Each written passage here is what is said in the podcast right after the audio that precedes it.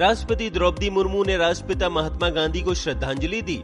महात्मा गांधी की एक जयंती के मौके पर राष्ट्रपति मुर्मू राजघाट पहुँची और महात्मा गांधी को पुष्पांजलि अर्पित की।